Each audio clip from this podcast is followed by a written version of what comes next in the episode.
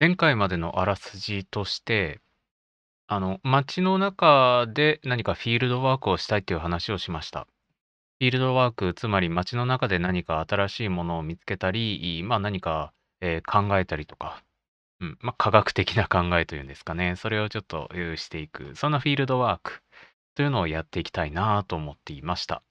で、えー前回の宿題に、えー挙げたのが、街の中でドイツを探そうということを、まあ、テーマとして選んで宿題にしました。というわけで今回のテーマは街の中のドイツに関する科学のようなものです。よろしくお願いします。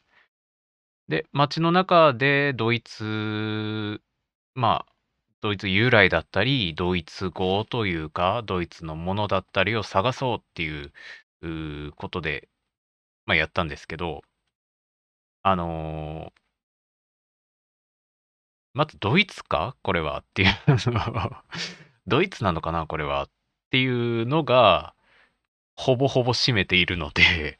えー、まあ今回のテーマは街の中のドイツなんですけど、これドイツかな？っていうのを検証していくっていう回でもあります。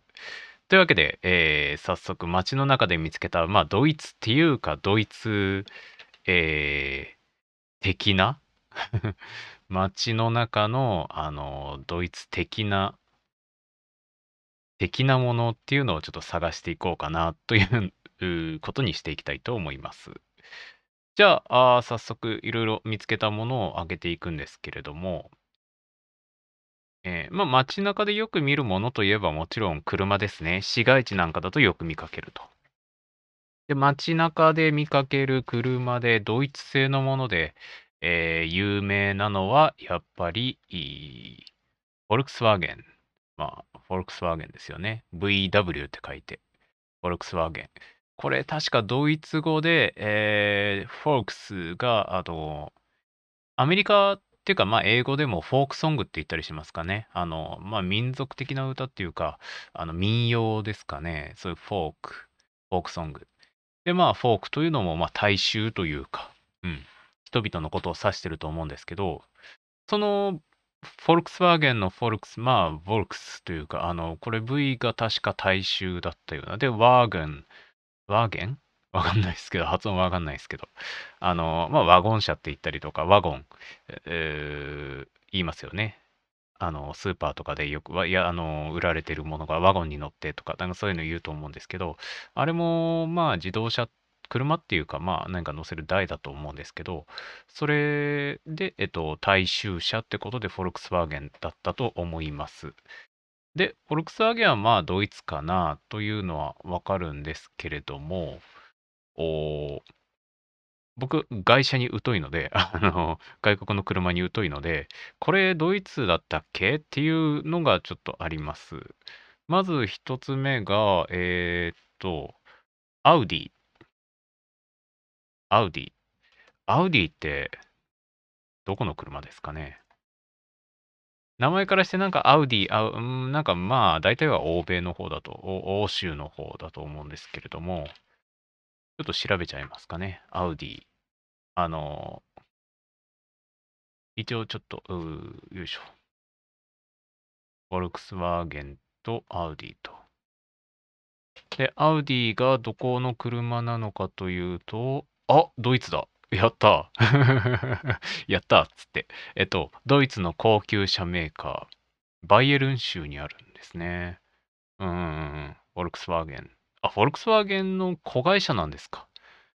えー、知らなかった。フォルクスワーゲングループ、うん、の子会社であると。ほうほうほうほうほう。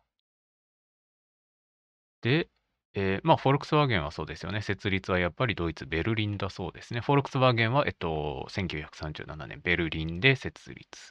で、アウディはドイツのバイエルン州で、設立が1909年。へえ、そっちの方が古いんですね。アウディの方が。で、フォルクスワーゲンの子会社である。うんうんうんうん。なるほど。ああ、よかった。ああ、よかった。えっと、これ、えっと、アウディがドイツですね。へえー、まあ、一応名称のちょっと由来見てみますか。アウディ。うん、ちょっとウィキペディア、そのまま引用というかちょっと見ちゃうんですけど、創業創業者がアウグスト・ホルヒ。アウグスト・ホルヒさん。うん。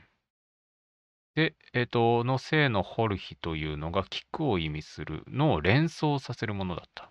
うん、連想させるもので、それをラテン語に訳したものにちなむ。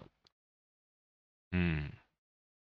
ホルヒのえっと、ラテン語がアウディ。ああ、なるほど、なるほど。オーディオのあれですね。うん。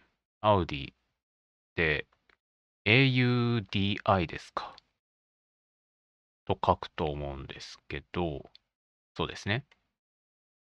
アウディというのは、うーんと、ラテン語で、まあ、聞く、聞く、えっと、心象二人称単数の命令形のラテン語。ちょっと、あの、細かいんですけど えー、まあ、とにかく聞くっていう、うん、もの。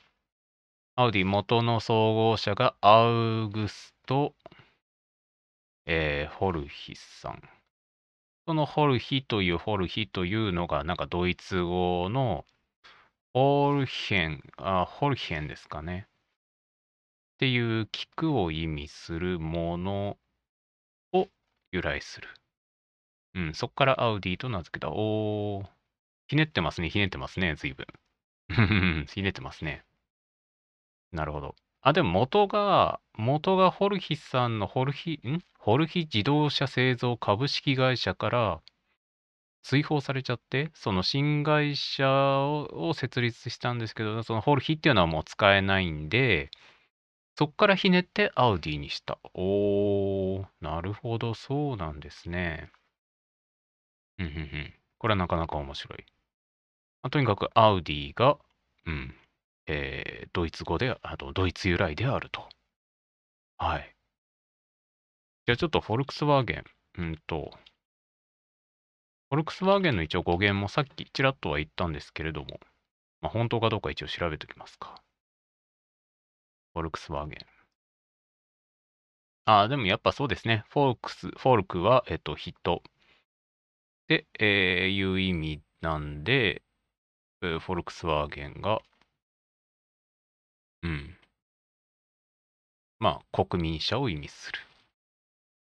ドイツ語で国民者ですかね。なるほど。Volks。この V がフォークが人なんで、そこから、まあ、国民車となったと。 Wagen が車ですか？これ。 Wagen。Wagen どんな意味でしょう？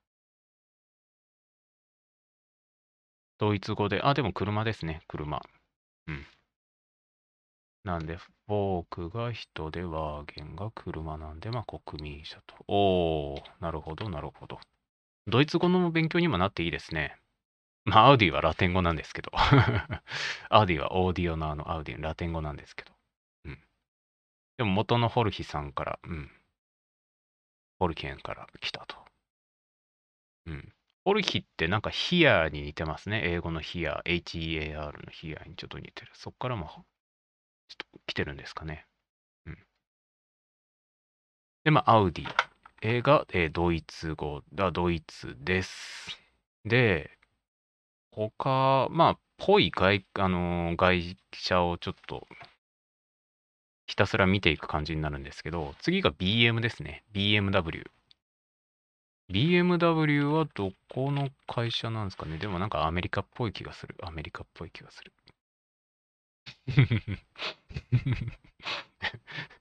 ドイツのバイエルン州を拠点とする。ああ、ドイツです。はい。バイエルン、あ、ミュンヘンですね。ミュンヘン。うん。ミュンヘン、オリンピックありませんでしたっけ？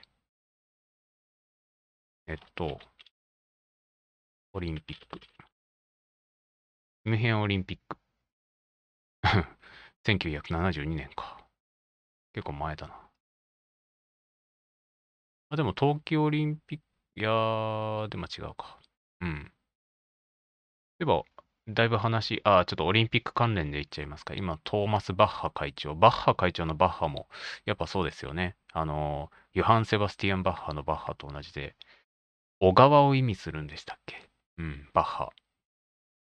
そのトーマス・バッハって名前からも明らかにこれは、うん、ドイツですね。トーマス教会、セイント・トーマス教会っていうのが確かバッハの、まあ、いたというか、ライプツィヒにあって、って意味だと、トーマス・バッハさんはなかなか、なかなかドイツですね。まあ当たり前なんですけど、ドイツの弁護士って書いてあるんで、まあドイツなんですけど、はい。えー、まあ、話戻して、BMW もドイツだったんですね。へえ、ドイツ強いですね。ドイツ強い。BMW もドイツ由来と。じゃあこの BMW って何の由来か。バイバイエリッシュ、なんで、バイエリッシェモートレンワーケ。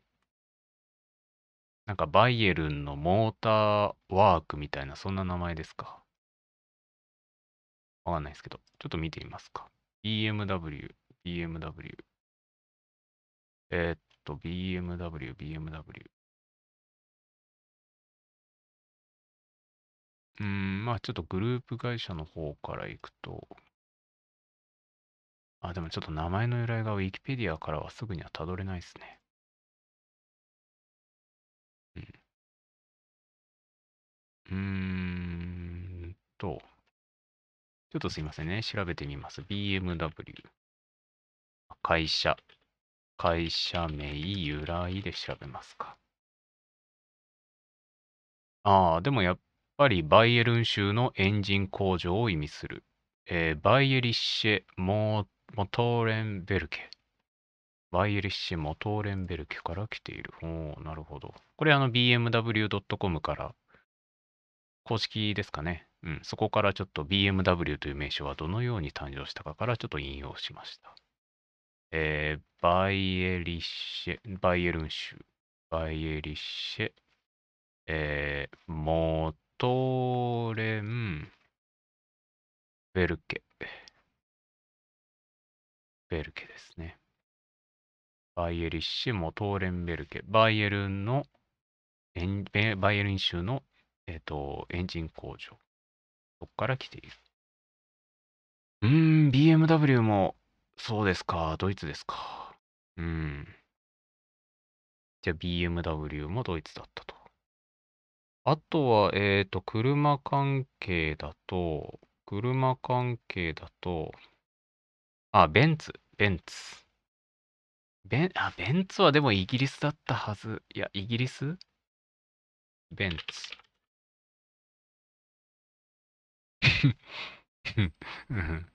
ドイツの高級車メーカー。そうですか。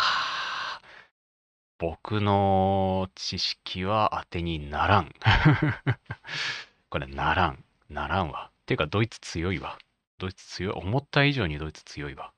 なんか、ポルシェとかフェラーリとかが、ポルシェフランスでしたっけね。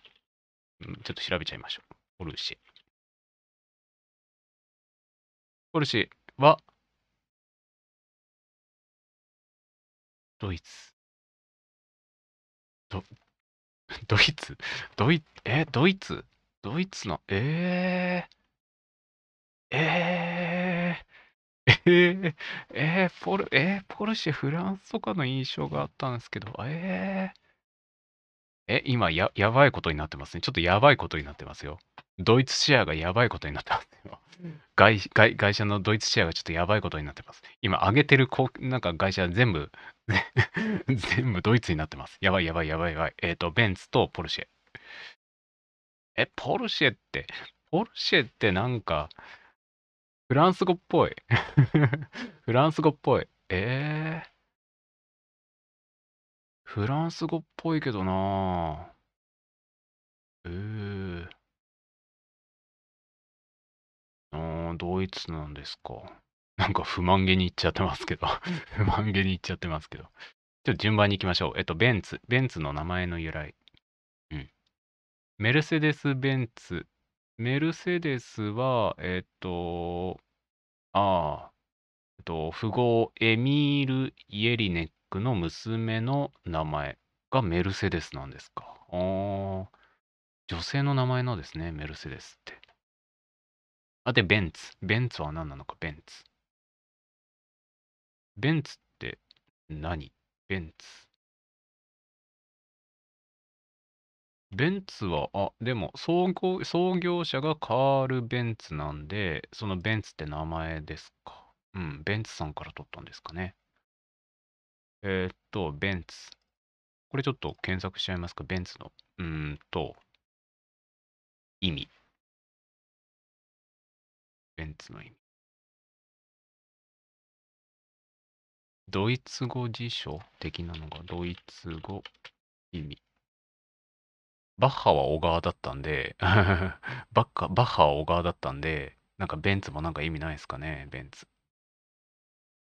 ベンツ。あ、ちょっと今パッとは出ないですか。パッとは出ないですね、これ。うーん。まあいいでしょう。うん、えーっと、じゃあ、ポルシェの方、さっといっちゃいますか。あ、で、ベンツ。ベンツは、あの、ベンツさん。ベンツはベンツさん。カール・ベンツでしたっけ？ベンツさん。うん。そのベンツって名前が、あの、なんかさらに、バッハの小川みたいな感じであったらいいんですけど、ちょっと今のところはないですね。うん。えー、じゃあ、ポルシェさん。ポルシェさんいきますか。ポルシェさんは、えーっと、あ、シュトゥットガルト日本社を置く。まあ、大体そうですよね。トヨタだってトヨタさんですし、ホンダだってホンダさん、鈴木だって鈴木さん、川崎だって川崎さんなんで、まあ、ポルシェさんもポルシェさんですよね。はい。フェルディナント・ポルシェ。じゃあ、このポルシェっていうのが、えーっと、ポルシェ。ドイツ語で何か意味ありますかね？ドイツ語。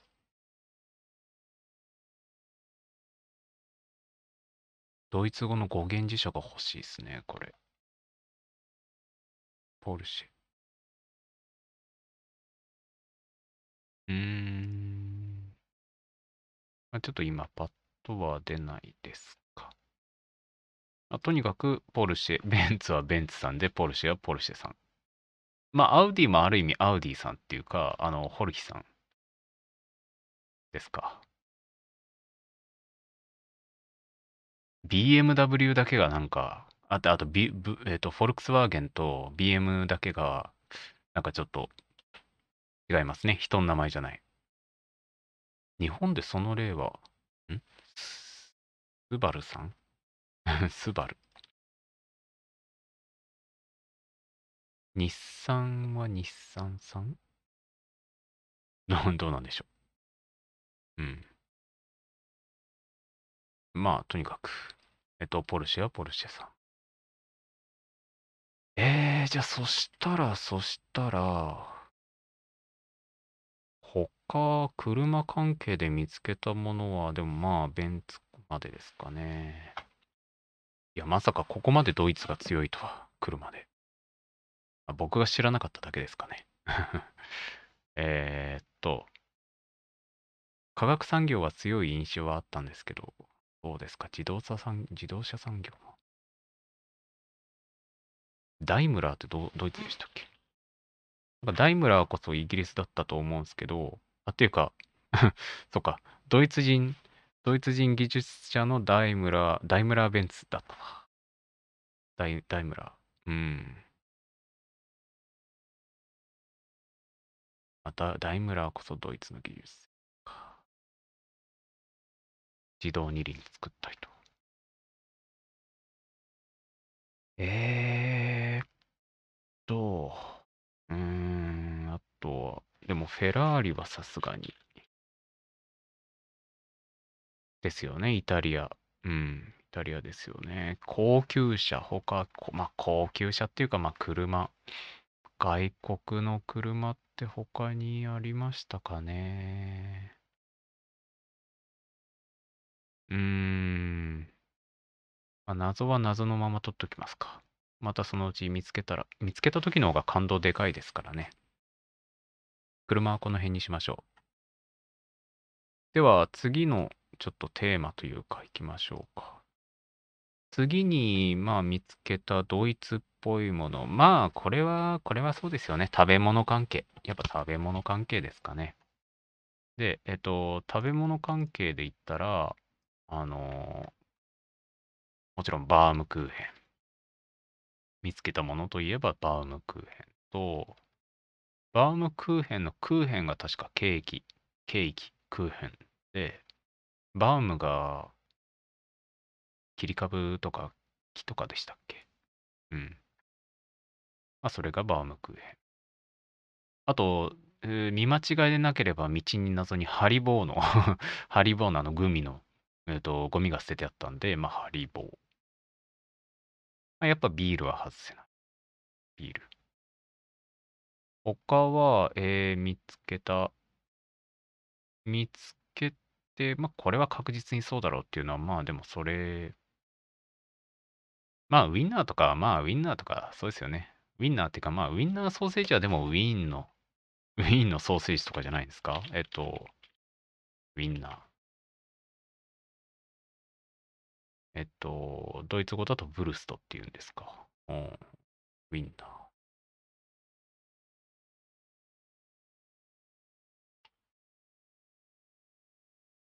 まあ、オーストリ、ウィンナーって言ったら、それはオーストリアの、うん、やっぱ、ウィンナー。ウィンナーっていうかフランクフルトですか？フランクフルトの方ですね。ウィンナーだとオーストリアになっちゃうんで、えー、フランクフルト。フランクフルトと。えー、っとは、まあ、食べ物関係はかなりありそうなんで、こっからはちょっと怪しい、怪しい世界っていうか、そっち行きますか。これドイツ？っていう食べ物。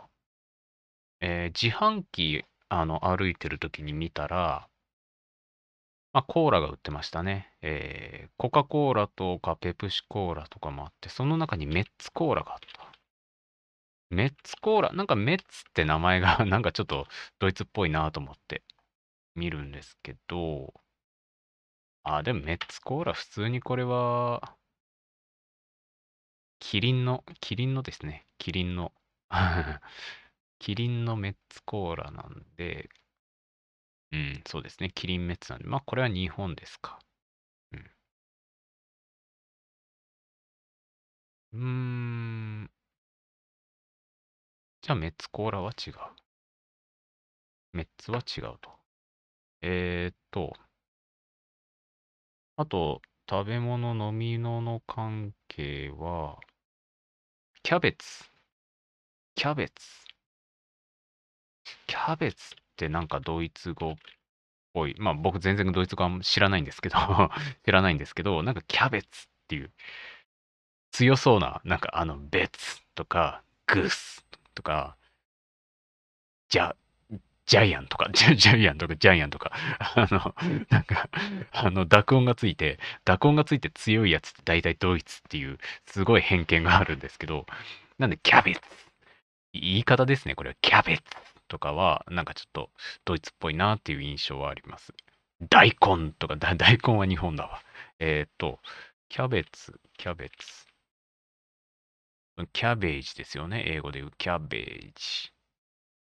そのキャベツの由来っていうか起源？が、ザワークラウトとか食べられてますよね、ドイツだと。うん。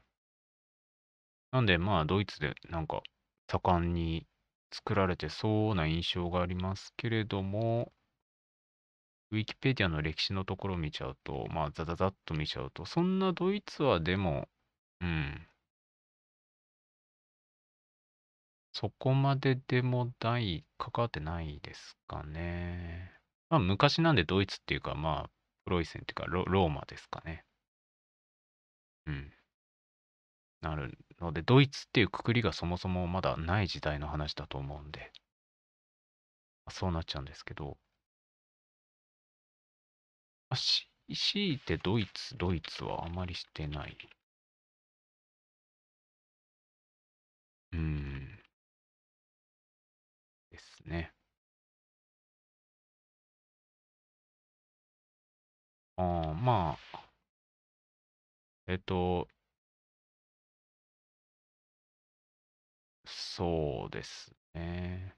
めっちゃドイツ人をなんか、バカにするなんか言葉っていうかウィキペディアのキャベツの文化ってところに、えなんか、侮辱的にドイツ人のことを指す、なんか、キャベツ由来の言葉がめちゃくちゃ書いてありますけど、まあ、あんまりそれは言わないようにします。というわけで、あんまドイツはキャベツって、うん。そうでもなさそうですね。そうでもなさそう。他はですね、食べ物でこれぽくない？みたいなのは、えー食べ物じゃないんですけど、あの、レストランのガストってありますね。ガスト。ガスト。あれなんか、まあ、あの、ゲスト。英語のゲストからなんかこう、まあその語源かあるいはそこからひねってガストになってそうなんですけど、あのーガイスト。ポルターガイストっていうのが、えー あの、ポルターガイストっていうのがありまして、ありまして、えーなんか、あの、物が勝手に浮いちゃう。例によって物が浮遊して、それが移動したりとか、えーまあ、人に襲いかかるとか、なんかそういうことが、あの、あったりする現象、ポルターガイストって言ったりするんですけど、そのガイストがゴーストの、えーまあ、例のドイツ語の意味だったと思います。まずそっちを確かめてみると、そうですよね。ポルターガイストっていうのがドイツ語の由来。うん。ポルターが騒が想像しようと立てる。ガイストが霊。うん。なので、えー、ガイストっていうのが例なんで、ガストっていうのもなんかちょっとドイツ語っぽいなと思って、あの、ガストの名前の由来をちょっと調べてみますか。ガスト。ガストって、ガスト。えーっと、お、これはでも、おおおおこれある、あるかもしれないですよ。ガストってドイツ語でやっぱり客の意味だそうです。ガスト。おで、レストランは、としては、違った。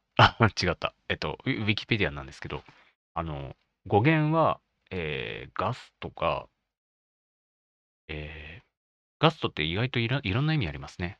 あの、イタリア語、スペイン語で、えっと、味とか風味とかを指すそうです。ガスト。そっちだったみたいですね。味とか風味とかを出す、えっと、意味する、えー、GUSTO。これもガストと読む。まあ、えあの、イタリア語、スペイン語の、それを英語風に読んだものがガスト。レストランの方はこっちに由来するとは書いてありますね。一応ちょっと本家のホームページにももしそれが書いてあったらいいんですけど。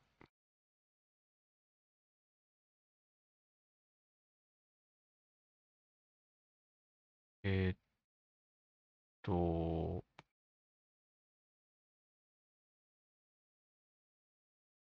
まあでもそうですかね。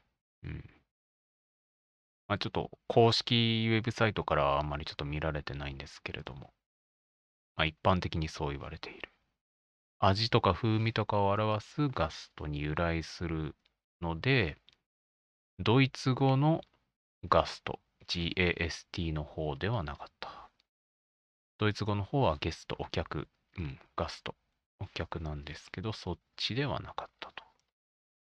ああ、こっちではなかったんですね。スペイン語、スペイン語、イタリア語の方だったと。ガストは。ってことはガストは違いましたね。うん。で、えーそうすると他は、えー食べ物、食べ物っていうか、まあ、ちょっとひねって生き物関係になっちゃうんですけど、ラベンダー。ラベンダーってなんか強そうですよね。な名前がなんか強そうですよね。ラベンダー。ラベンダー。うん。いひ、イッヒラベンダーみたいな感じの、なんかまあ、あんまめったなことはもう言わないですけど、えっと、ラベンダー。まあ、濁点があるのは大体なんかドイツ由来じゃないみたいな、すごい乱暴な言い方しちゃいますが、えー、ラベンダーの、うーん、語源。ああ、まあ、ラテン語から来ている。洗うという意味のラテン語、ラボ、ラバーレから来ると言われている。読みが正しいかわかんないですけど。うん。ってことは、ラテン語ですか。まあ、ドイツ語、ラテン語からラテン語から、まあ、発展して発展してなっちゃうんで。うん。発展してっていうか、まあちょっと言葉借用したりとか、うん。してになっちゃうんで、やっぱあれですね、あの言葉関係で言うと、言葉で何かを探っていこうとすると、その言葉の由来が、ドイツっていう国が成立する前に、その語源が生まれてるものだと、ちょっと難しいことになりますね。うん。言葉の話で言えば。ちなみにドイツ、まあ現代、現代、近代の、まあ、ドイツがいつ頃に、まあ、成立というか、してきたのかという、まあ、ローマからプロイセンからとなって、うん、まあ、ドイツがドイツとなっているのは世界史を復習しておけばよかったんですけど、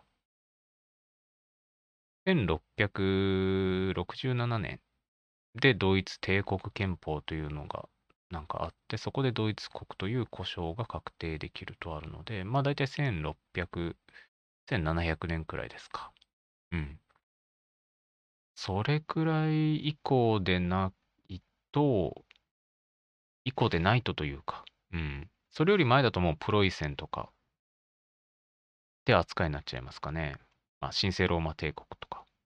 あ、でも1700年にプロイセン王国が形成されて、って書いてあるんで、やっぱちょっとどうしてもこれドイツ由来ですよ、みたいに言葉の面から言おうとしたら、これは、えー、割と近代っていうか、なっちゃいますかね。1700年、1800年とかもうそれくらいになっちゃう。うーん、なるほど。言葉から攻めていくのはなかなかちょっと難しそうですね。じゃあ次いきますか。えっと、まあなんでドイツ由来かとかいうのもありですが、ドイツに関連があるかどうかで見ていくのも良さそうですね。ほんで、ラベンダーはドイツでは、少なくともまあウィキペディアのページ的にはそんなにドイツに言及はされていない。ということはあんまり、あんまりですかね。えー、他は、あのー、白神。白神っていきなり言われてもピンとこない方も、まあ、いるかと思うんですけど、あのー、なんでしょう、針葉樹？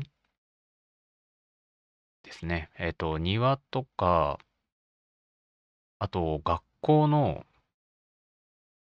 が結構学校とか何か施設とかにありますね。生垣っていうか、このフェンスのところとかに、なんかこう、なんでしょう。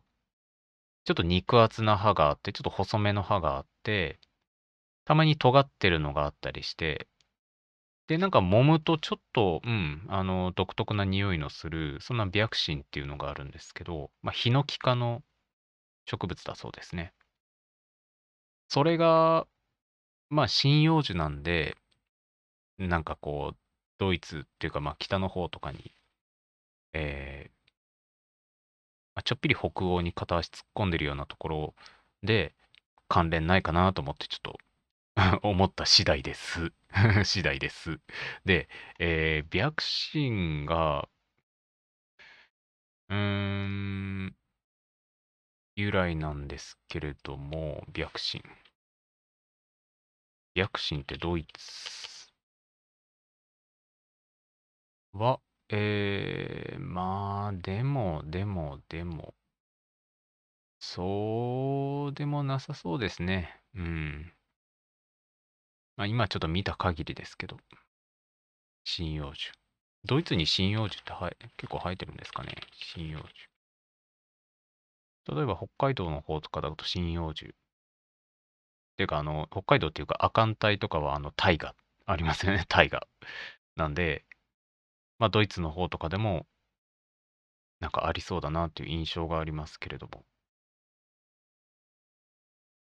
あ、でもこれは、えーっと、ドイツ針葉樹。えーっと、まあ、でも言っても日本だってそんな杉とかヒノキとかだって針葉樹なんで、針葉樹ですよね。なんで、まあ、そんなには、あのーうん。そう、針葉樹が多そうって言っても、日本でもよっぽど生えてるんで、まあ、これはあんまり深入りはしないですね。うん。これ以上は。というわけで、まあ、なんか、うん。えー、北欧っぽいなってだけで、白神見てみましたが、でもこれはそんなにはではなかったですね。で、まあ、生き物関係はここまでですかね。えーっと、生き物関係。うん、ここまでにしましょう。生き物とはまた別のくくりで医療関係がまああったりするんで。じゃあ次、医療関係いっちゃいますか。医療関係はでも、あの、ドイツの、えっと、もう明治維新以降で西洋医学を取り入れていったときに、もう、あのーいろいろ、いろいろ言っと言っといてあんま知識がないっていう 困ったことになってますが、えっと、ですよね。で ですよね。ですよね。はい。あの、クランケ。患者さんでしたっけ？クランケが患者さん意味して、そうですね。ドイツ語で患者。医療関係、お医者さん、医療関係だと、えーまずその1がクランケ。っていうか、現場の人言うんですかねいまだにクランケって。僕、医療関係者じゃないんで、ちょっとよくわかんないですけど、普通に患者さんって言いそうな感じが。うん。カルテって言いますが、あの、カルタは、ポルトガルでしたっけ？ああとオランダでしたっけ？カードを意味する言葉ですよね。カードからカルタになって、今、まあそのままなんか、カルタ遊びというか、それになってますけれども、そこからカルテになって、なんでカルテはドイツ語だったと思うんですけれども、どうなんでしょうね。あ、ドイツ語ですね。ドイツ語。ドイツ語。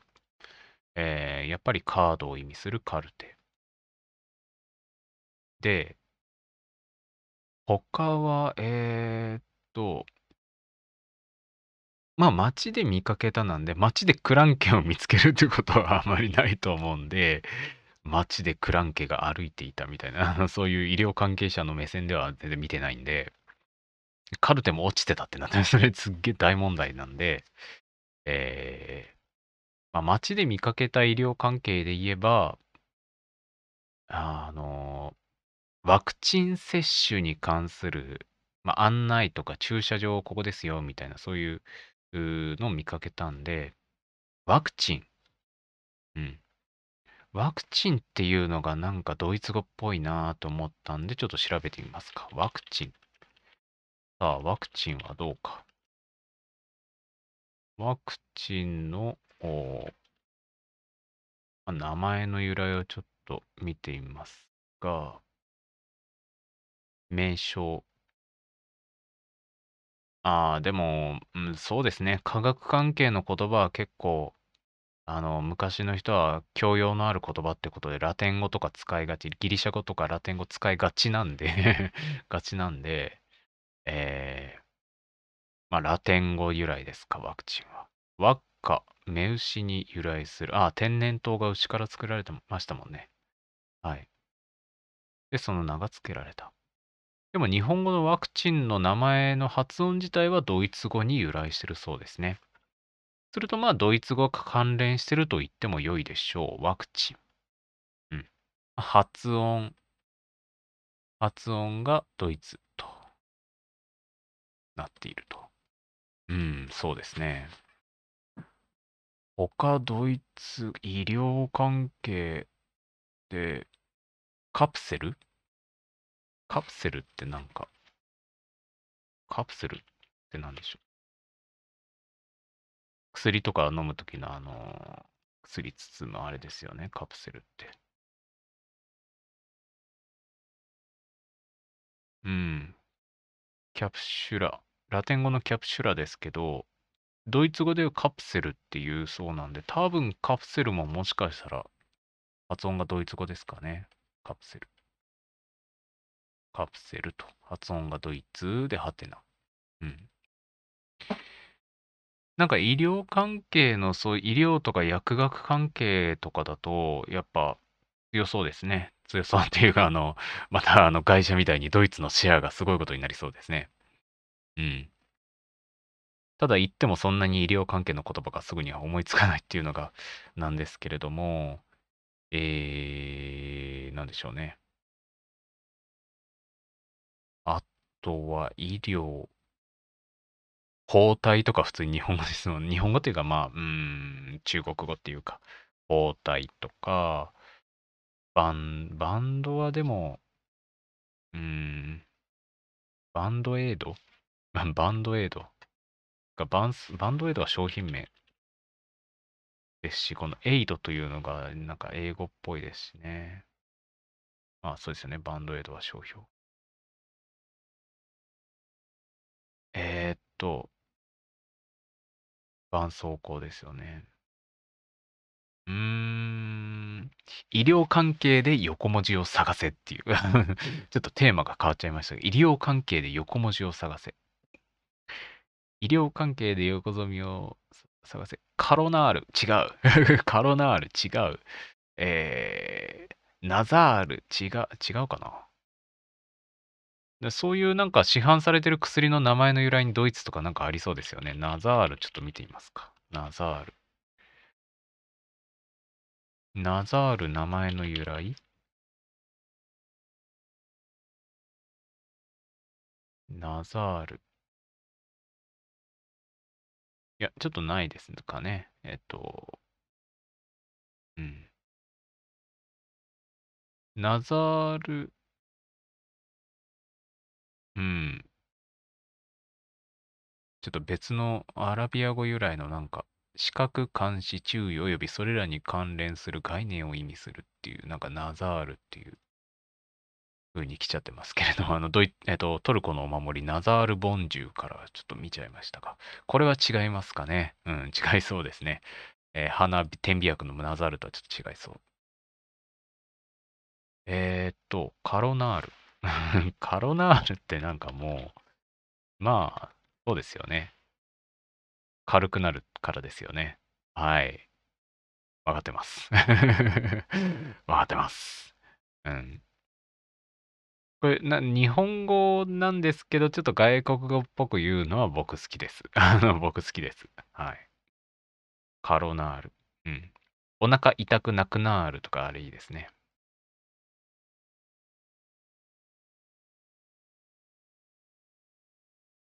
まあ、えっと、そうですね。あとは、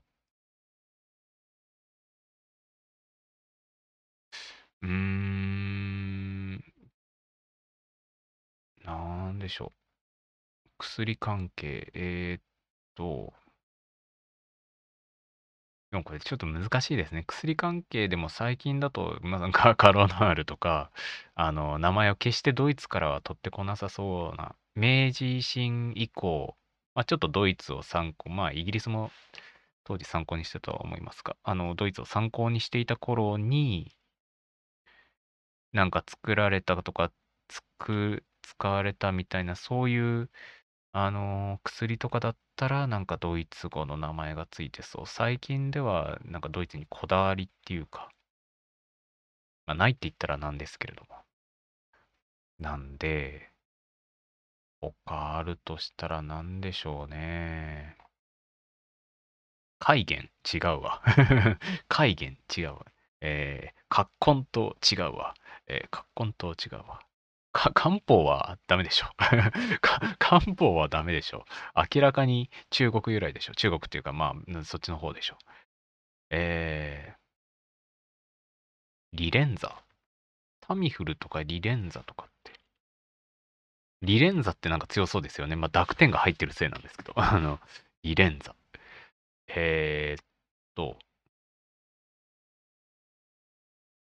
リレンザの、うーん、名前の由来はちょっとないですかね。リレンザ。まあ、商品名。グラクソ・スミスクラインですか。GSK。まあ、GSK はイギリスと。なるほど。うーん。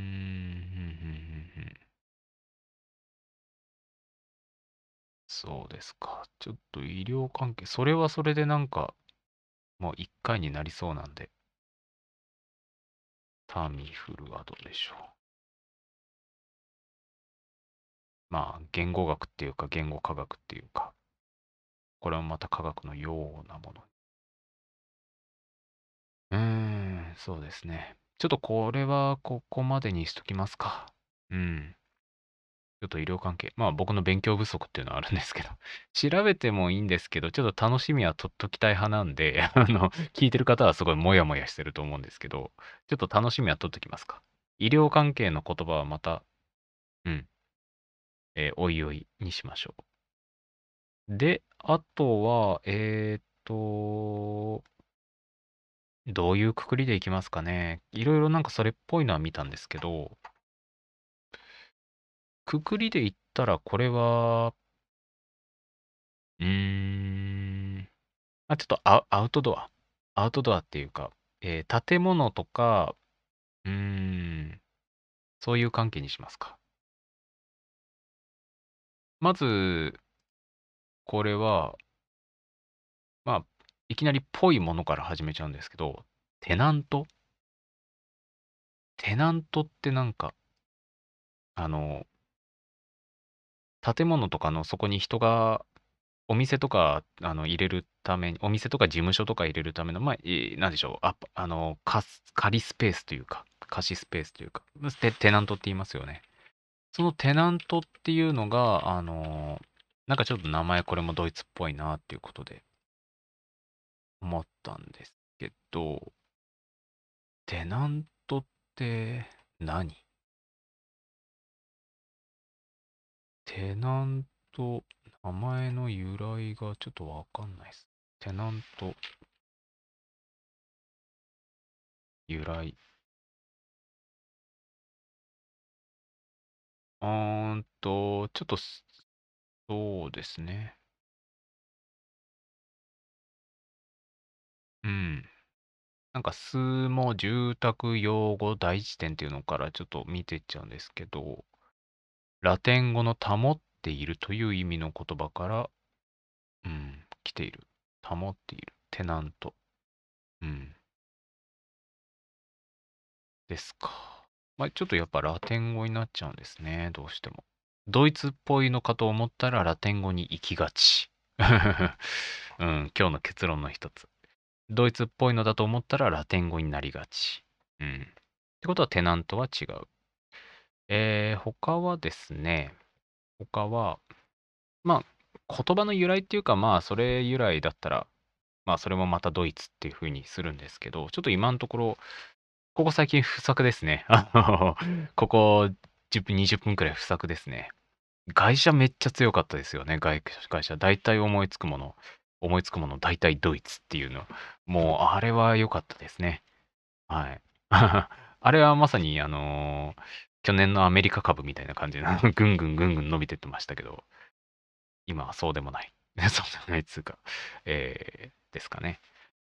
で、まあ、テナントは違う。他は、あの、ドイツの、えっと、アンペルマンっていうのがあるんですよ。ドイツの歩行者信号機で、まあ、キャラクターのような、まあ、日本にもありますよね。あの、歩行者信号の、うん、棒人間というか、えー、ピクトグラムというかあるんですけど、それのアンペルマン、ドイツ版のそのアンペルマンっていうのが結構人気だそうで、まあ、グッズなんかも売られてます。このアンペルマンっていうか、その信号機の由来が、マークの由来がなんかあればなんですけれども、えーっと、信号機の由来、歩行者信号、交通信号というものが、うーん。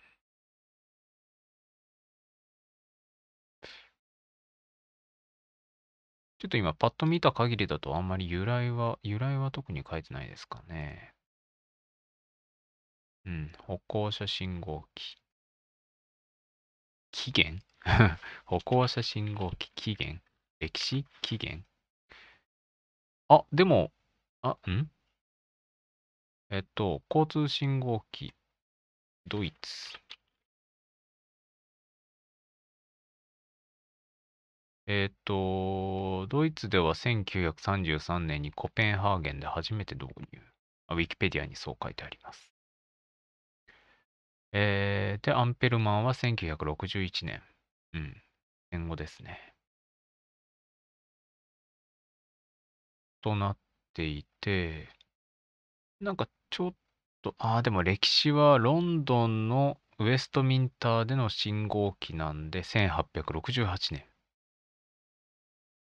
まあ、初めての信号機って意味だとロンドンになってくると。うんうんうん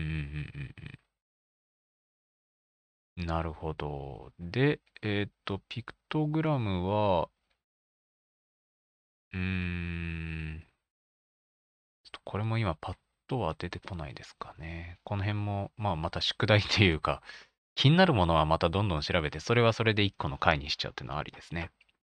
えー、今の謎、今の謎は信号機の由来がわからんっていうことと、えー、まあ、しておきますか。なんでちょっと、えー、信号機は保留。あとはですね、まあそういう交通、建物関係で言うと、あのー、ユンボ。要はショベルカーですよね。ユンボってやっぱ強そうなんで、やっぱ強そうなんでドイツかなみたいに思っちゃうんですけど、ユンボはフランスシカムの製品故障、あー、バンドエイドパターンですか。バンドエイドパターン。ってことはこれもまあドイツではない。ユンボって名前自体はドイツではないですかね。で、パワーショベル、油圧式ショベルとかだと、歴史的には、あ、でもこれもドイツとはちょっと、あとは書いてないですかね。うん、なんかこういう車強かったんで 車強かったんで、建設機械なんかもなんかドイツ強そうだなって思ったんですけど、今特にパッと見た限りだと、あんまり、うん、なさそうですかね。まあ少なくともユンボは違うと。ああ、不作が続きますね。不作が続く。ユンボは違う。えー、ちょっとそうですね。あとは、えー、まあ街の中も似たものくくりでざっくり言っちゃうんですけど、上から言っちゃうと、えー、テナント行った、アンペルマン行った、ユンボ行った、積水ハイム。積水ハイム、まあ、企業名なんですけど、企業名っていうか、これは積水ハウスと積水ハイム？積水ハイム企業名ですよね。えっ、と、ブランド名称ですよね。なんか Heim とかハイツとかがドイツ語っぽいなと思ったんで、ちょっと、あのー、見ちゃうんですけど、ハイムって何？ハイム。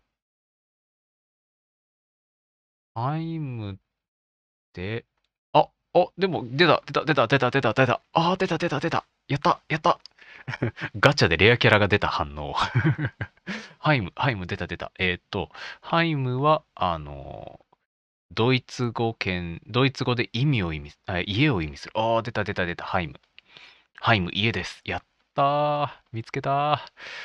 あー、久しぶりに出たー。え、風呂入ったような さっぱり感。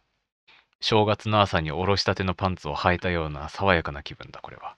えー、っと えー、ジョジョみたいな。えー、っと、うーんと、ハイムなんで、多分積水ハイムとかもそうですかね。ああ、そうですね。えっと、日本語では積水ハイムとか、公社ハイム？東京都住宅供給公社の住宅団地、公社ハイムのように使われているケースが多い。あ、じゃあやっぱそうなんですね。うん。家屋、 Heim、家です。ああ、やった。やっと出た、やっと出た。やっと出たまん。えーっと、えっと、あのーハイムそうですね。ハイツってなんすか？なんかアパートとかの名前よく見ますよね。ああ、でもこれは、これハイツの語源はなんかちょっと違ってそうです。あと見た限りじゃないんですけど。えーっと、和製英語ですか？ホームズ。あの、賃貸のホームズのところでちょっと見ちゃうんですけど、ハイツは英語で高台や丘を意味する。うーん、なるほど。じゃあやっぱハイツは違うんですか？ドイツ語じゃない。うん。おお、でも Heim 出ましたね。積水ハイム、家です。おー、やったやったやった。ハイム、エコハイム。おー、やったやった。えー、やった。えーっと、ハイムが出ましたね。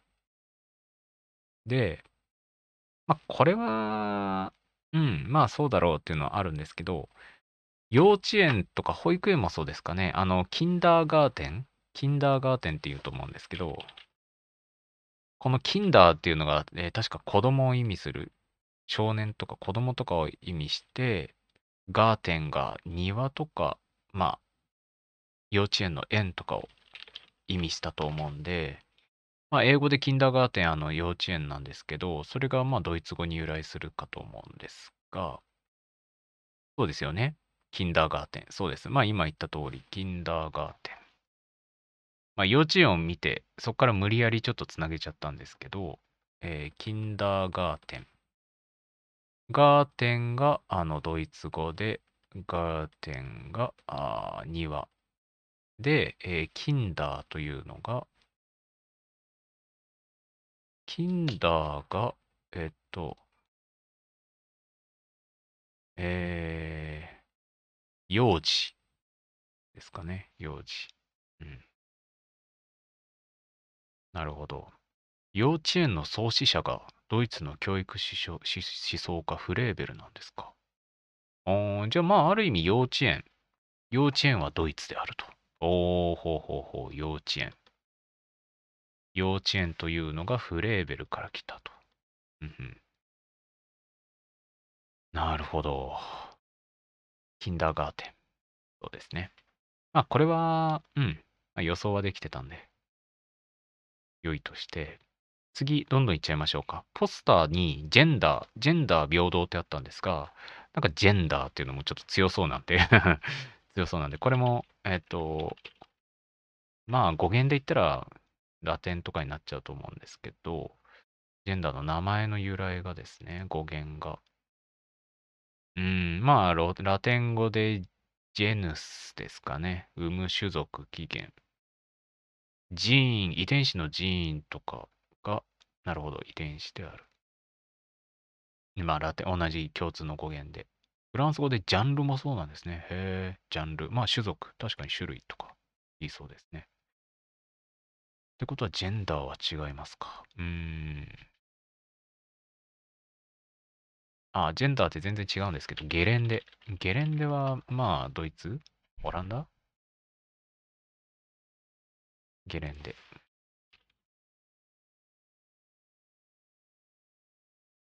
ゲレンデは、ゲレンデは、ゲレンデの意味。まあそうですよね。ドイツ語。うん。ゲレンデ。まあ街中にゲレンデはないんですけど、あの、この辺には、この辺には、僕の住んでる付近にはないんですけど、まあゲレンデ。ゲレ、ゲレンデが土地とか、なるほど、地域の意味と。うん、なるほど。で、あとは、えっ、ー、と、まあ、ジャンル、あ、違う違う、えっ、ー、と、えー、ジャンルじゃなくて、これは、えっ、と、ジェンダーは違った。ジェンダーは違った。あとはそうですね、ビオトープ。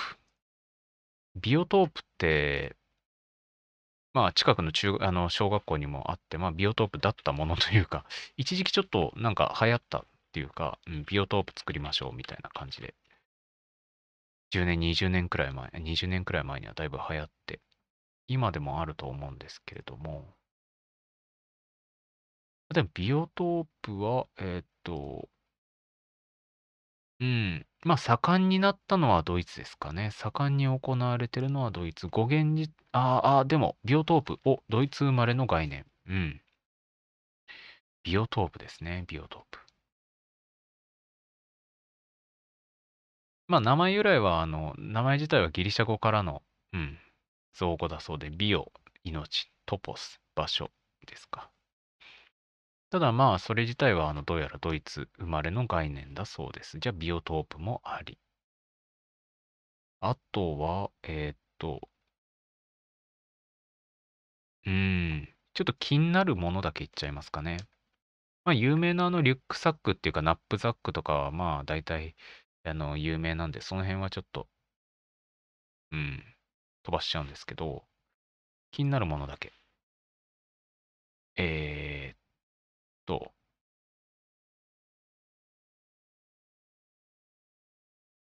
うん、グレーチング。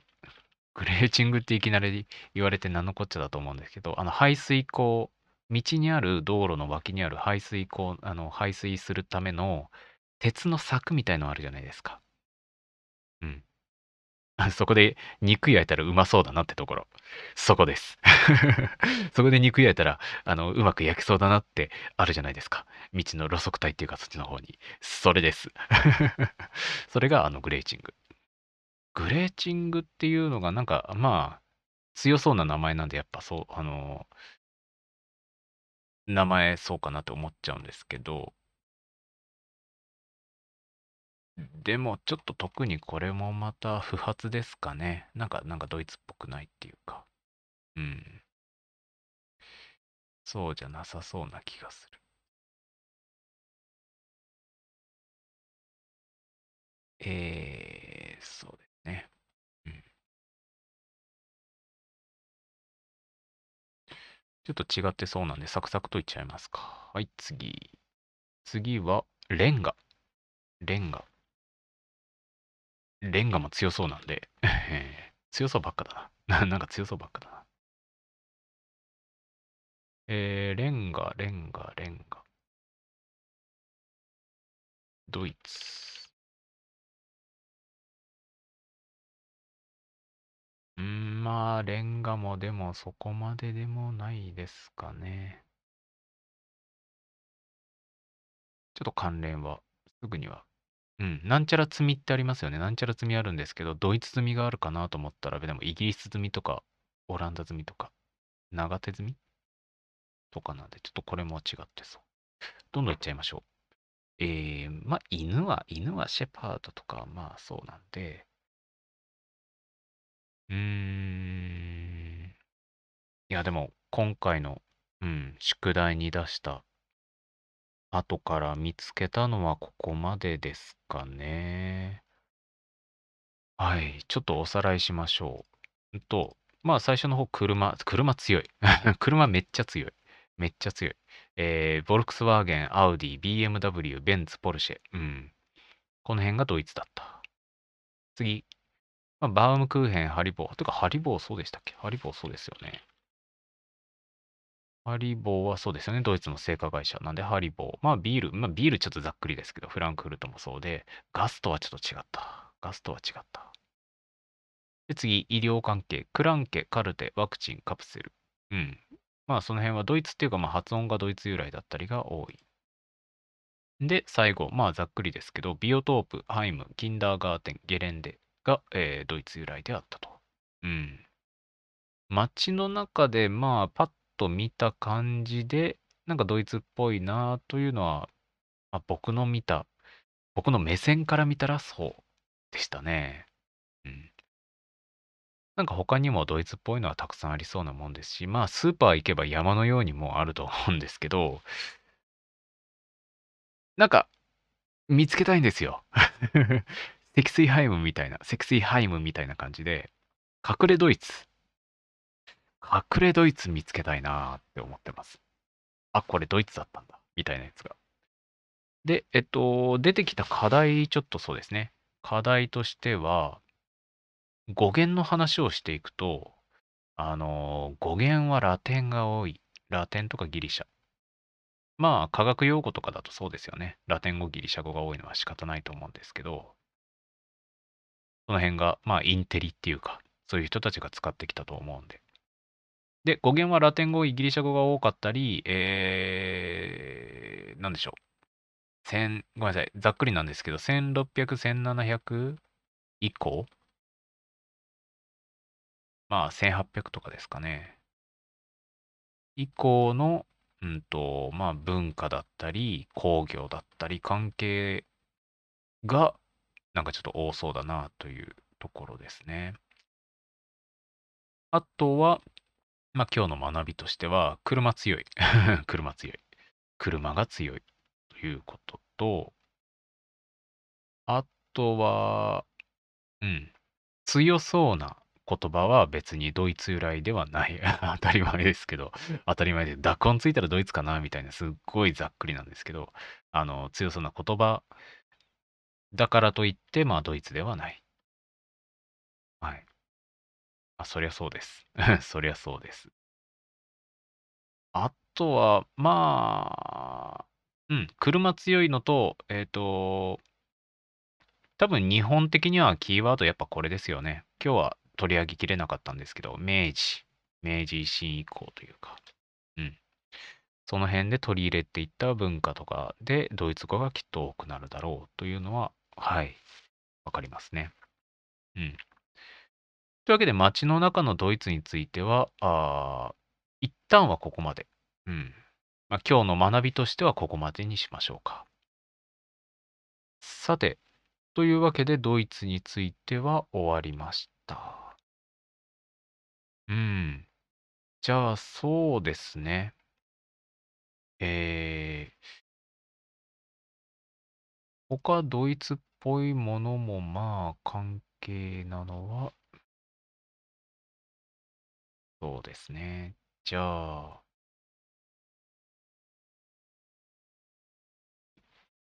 うーん、車、車、車があって、えー、他のドイツも探してみたいですね。これ別に次回までの宿題って縛りはないんですけど、あのー。そういうドイツっていうか、身の回りにあるものとか言葉とかで、あのどの言葉とか、どの国とかの割合が多いか。これは一つの科学になりそうですね。うん。えー、横文字を言って、あのー、あ、キシリトールとかって言って、あの、ちょっと今ガムが手元にあるんで、キシリトールなんですけど、その言葉の由来が何なのか。で、えっ、と、ギリシャとかラテンとか、というのから見ていって、まあ、意外なところに意外な国がいるんだよみたいなのをちょっと探していきたいですね。これは、まあ、街の中の科学、えー言語科学？外国語？外国語学編？っていうんですかね 街の中の科学外国語学編みたいな。外国語学編ってちょっと変だな。あの、言語学編にしちゃいましょうか。あの、うん。まあそういった第二言語学？第二外国語にしますかね。うん。まあ、そういった街の中にあるこの気になる言葉の語源をちょっと見ていきましょうかね。で、しかもそれが、まあ一般によく言われてるようなリュックザックリュックサックとかなんかそういうものじゃなくて、えー、ちょっとマイナーなものを探していきますか。うん。これは次回に限らず、まあ今後のちょっと課題にしていきましょう。というわけで今回はドイツについて、街の中のドイツについていろいろ探してみました。まあそのうちあくまで一部です。もっと山のようにドイツが関わっていると思うんで、その辺はまた今後のお楽しみに。あるいは皆さんぜひ探してみて、えー、まあいいの見つけたら教えてください。これいいのあの、いいネタになりそうなのだったら教えてください。というわけで今回は以上にしましょう。ではまたドイツでお会いしましょう。まあ別にドイツじゃ合わないんですけど。では、以上にしたいと思います。ありがとうございました。